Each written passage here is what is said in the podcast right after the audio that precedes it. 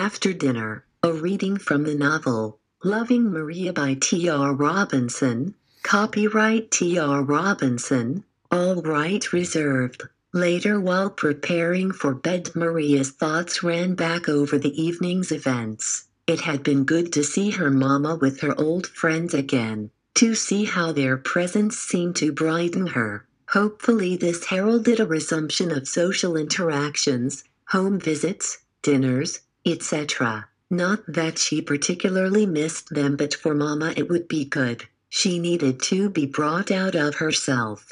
Pierre was another matter. Yes, he was attractive and yes, he was clearly intelligent, but he also appeared irresponsible and careless of others. Seemed the only thing that mattered for him was to have fun, to live an undisciplined, self-indulgent life. Neither had she been very comfortable with the way his eyes rested upon her at times. There was something invasive about it, and, despite his natural charisma, she could not dispel the chilly sensation he had created in her. He had not said, or intimated, anything, but she could not shake the feeling he wanted more. More of what? More of her? She shuddered at the thought. She could cope with him as the son of her mother's friends, but nothing else. Perhaps he would return to his travels, which he clearly wanted to, and they would not see him again. Nonetheless, knowing, despite her mother's statements to the contrary,